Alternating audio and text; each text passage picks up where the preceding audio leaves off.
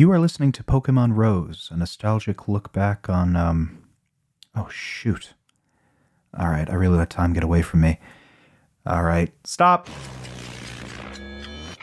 Okay, and then here we go. All right, too many buttons on this uh, on this board I have, but you know, luckily, you know, we're just gonna reset time a little bit, if, for lack of a better phrase, gonna erase some time where I had COVID. Luckily, I know a guy who knows a guy who doesn't technically exist, and he owes me a favor. So it's actually kind of uh, good timing, no pun intended, because that's what we're to be talking about time travel in the Pokemon universe. That's right. One of my favorite Pokemon in the entire Pokeverse is a little elusive creature called Celebi. Now, I talked in the last couple of episodes about these special Pokemon that have these special abilities Lugia, Ho-Oh, Entei, Entei, Raikou, and Suicune. All of these Pokemon uh, evolved, no pun intended, in a way that made them different from the other Pokemon. They represent something, they stand for a natural force in the world. So instead of just being a big firebird, Entei is the soul of a, a mythical dog who protected a bunch of people when a tower burnt to the ground. So it represents more of a spiritual um, fire kind of creature. Likewise, Lugia being representative of the night or the ocean, and Ho-Oh being representative of the sun in the world of Johto. But here's where we start getting really interesting, because Celebi is a little onion headed green fairy Pokemon that may as well have been nothing more than a myth to those of us in America. It's really a testament to the secret keeping that the Pokemon Company and Game Freak did that Celebi made its way over here at all. What is Celebi? It's the time travel Pokemon.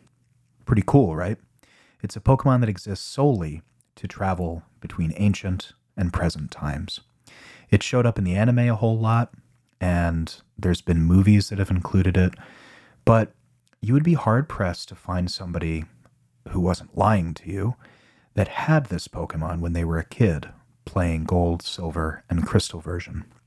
And the reason for that is because the way to get this Pokemon, this special time travel Pokemon, was so convoluted and weird and wrapped in mystery that it was almost, I mean, again, this magical time where somebody would tell you something on the playground and you didn't really have the internet to look it up or call BS on it.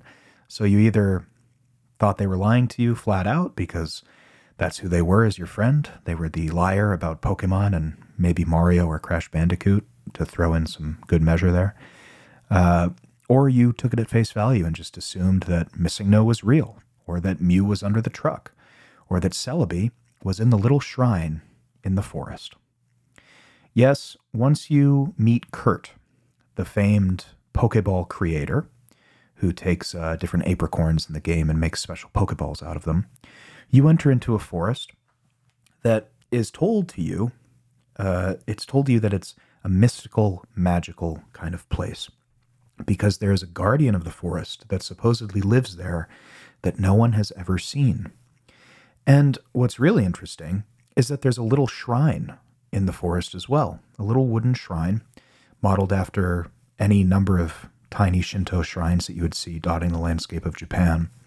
And you can't interact with it. There's something mysterious about it. There's no other shrine like that in the game. It's very clearly put in there deliberately. It's not like a trick of a tile or a misplaced pixel or anything like that. It's very clearly a little shrine that you assume houses this guardian of the forest. Well, in gold and silver version, that guardian of the forest never materialized. That's right, Celebi was supposed to be in the game, but because of development crunch or time constraints or what have you, ironically, this Lord of Time could not be in gold and silver. Luckily, though, Pokemon Crystal version was being released. And Pokemon Crystal was following in the footsteps of Pokemon Yellow version.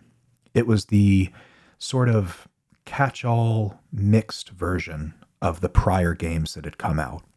So this is a tradition that has stood the uh, the test of time as we've gone forward with different Pokemon games, where you'll get the initial pairing of the games, like Gold and Silver, and then you get a follow up to it that is more or less the same game with a lot of tweaks, a lot of uh, quality of life improvements, um, but sometimes also uh, little interesting things that the previous game didn't have, like animations for the Pokemon when you see them. Maybe they do a little jig when they show up on the screen. Or maybe there's a new Pokemon that has heretofore been unattainable. A Pokemon like the famed Celebi.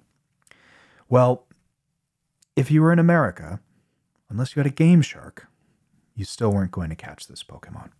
And why is that? Well, it's because in the Japanese version, you needed something called the GS ball. And uh, fans of the Pokemon anime will know, of course, this is a golden ball with the letters GS inscribed on it that has something to do with this mythic Pokemon Celebi that exists in Ilex Forest. Well, to get this GS ball for the quest to find Celebi, you had to connect your phone to the Pokemon mobile phone system between March 29th of 2001 and May 29th of 2001, or later for a revival in August of 2001. You also needed to get all of the badges, and once you were able to finish a mini game and a quiz, you would receive the GS ball. But you're not done yet. This uh, massive, major QR adventure wasn't over yet. You had to take that ball in game to Kurt, the famed Pokeball creator, and he tells you in 24 hours about a strange presence in the ball. So you get the ball, then you have to wait for real time, making the Pokemon of time travel actually force you to real time time travel in your own life. You then take the ball to the shrine in the forest, and Celebi appears at level 30 so that you can fight it. What a incredible wild ride that you have to go on to get this magic Pokemon. Is it worth it? I don't know. If I have any Japanese listeners who did all of that when they were a kid, I would love to hear your story. I would think the Game Shark is probably an easier way to do it. Now, that said, the Game Shark is certainly a less magical way to do it because this is something that set the precedent for future games. Incredibly obtuse, real world things that you had to do to get these special Pokemon. Nowadays, these legendary Pokemon are kind of a dime a dozen.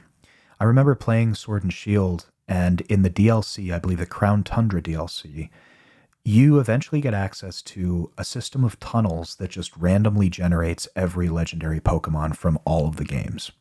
So you can go in there and run into a Lugia, or you can go in there and you can run into a Dialga from Diamond and Pearl. Like they just show up. And that's awesome because you obviously want to catch them all. That's the whole point. And it's nice to have a team full of legendary Pokemon.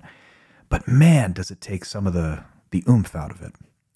There is something really special about this time in Pokemania, the early 2000, 2001 timeframe, where Pokemon was everywhere.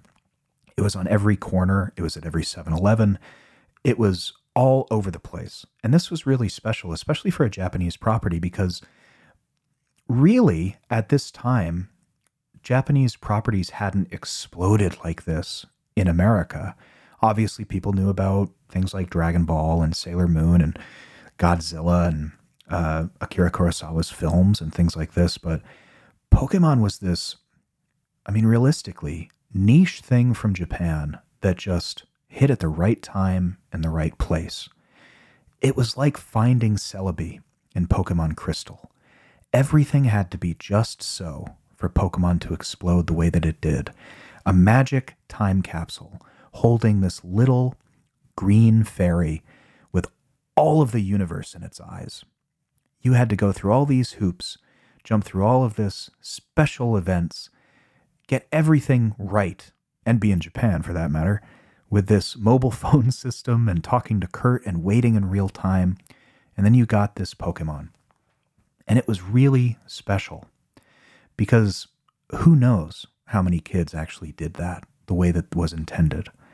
I know that the only time I ever got a Celebi over here in America is when I used a Game Shark. And that kind of takes the fun out of it. I still love the Pokemon. It's one of my favorites. The design, I think, is perfect. Uh, it's one of the, I think, last kind of real mythical Pokemon.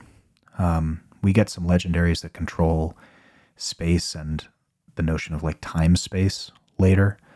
Uh, but there's something really special about Celebi that it felt like the natural evolution of a Pokemon like Mew. This Pokemon that you weren't even sure existed.